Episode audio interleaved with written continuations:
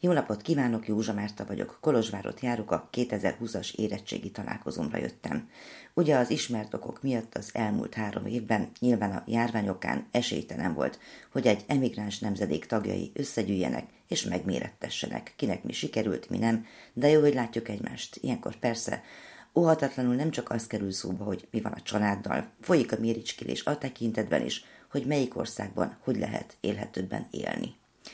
Két éven ezelőtt, amikor legutóbb jártam a szülővárosomban, nagyjából minden fel volt túrva.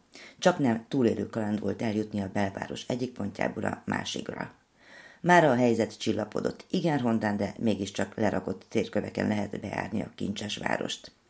Nézegetvén körbe-körbe és beszélgetvén arról, hogy mennyire változott az elmúlt harminc évben, arra a megállapításra jutottunk, hogy Kolozsvár körülbelül annyira lett multikulti és szabad nagyváros, mint amilyennek Budapestet reméltük a rendszerváltozás után.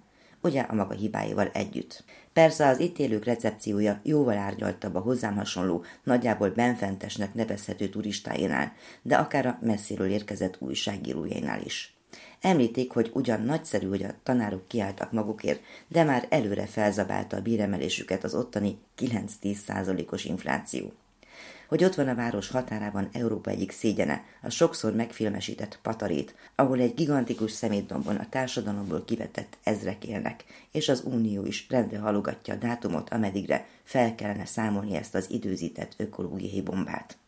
Hogy a NER mennyi konfliktust és válságot exportált Magyarországról, hogy ki és hogyan ábrándolt ki a magyarországi nagy testvérből, és hogy élhetőbb hely lett a Románia. Barátságosnak biztosan barátságosabb lett, de az is látszik, hogy a rendszer szintű problémák, az elvándorlás, a multiknak nyújtott indokolatlan kedvezmények, a pénzügyi kapkodás és a múlttal való le nem számolás közös ügyeink.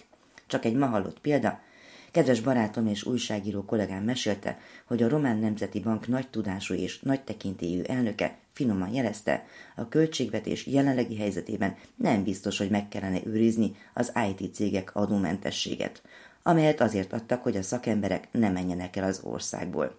Három évig ez segítség, mondta. Három éven túl már életjáradék. Mondjuk Magyarországon föl sem merülhetne, hogy így beszéljünk az autógyárakról. És még valami. Barátainnál lakom most a város határában, egy zöldövezeti lakóparkban. Kérdeztem, hogy hogyan kell buszjegyet venni, melyik zónára, melyik érvényes, és így tovább. Nehogy vegyél ma, mondták. Ma zöld péntek van, és mindenki ingyen buszozhat. Így akarják ránevelni az embereket a tömegközlekedésre, és felhívni a figyelmüket a zöld ügyre. Mert így is lehet.